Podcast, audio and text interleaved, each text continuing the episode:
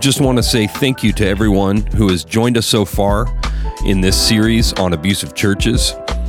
We're going to change gears after this and go to a format where we go more episode by episode with theological topics, and we'll get to drop our disclaimer.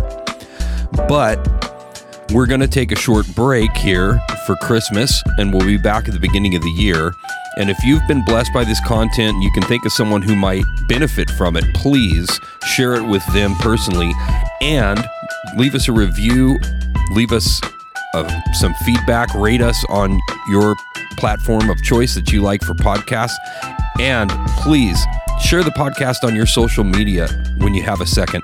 We don't have an advertising budget. We are very we're very low budget. I know it's hard to tell from the amazing production values we have, but um we have only shared on our own personal social medias so far.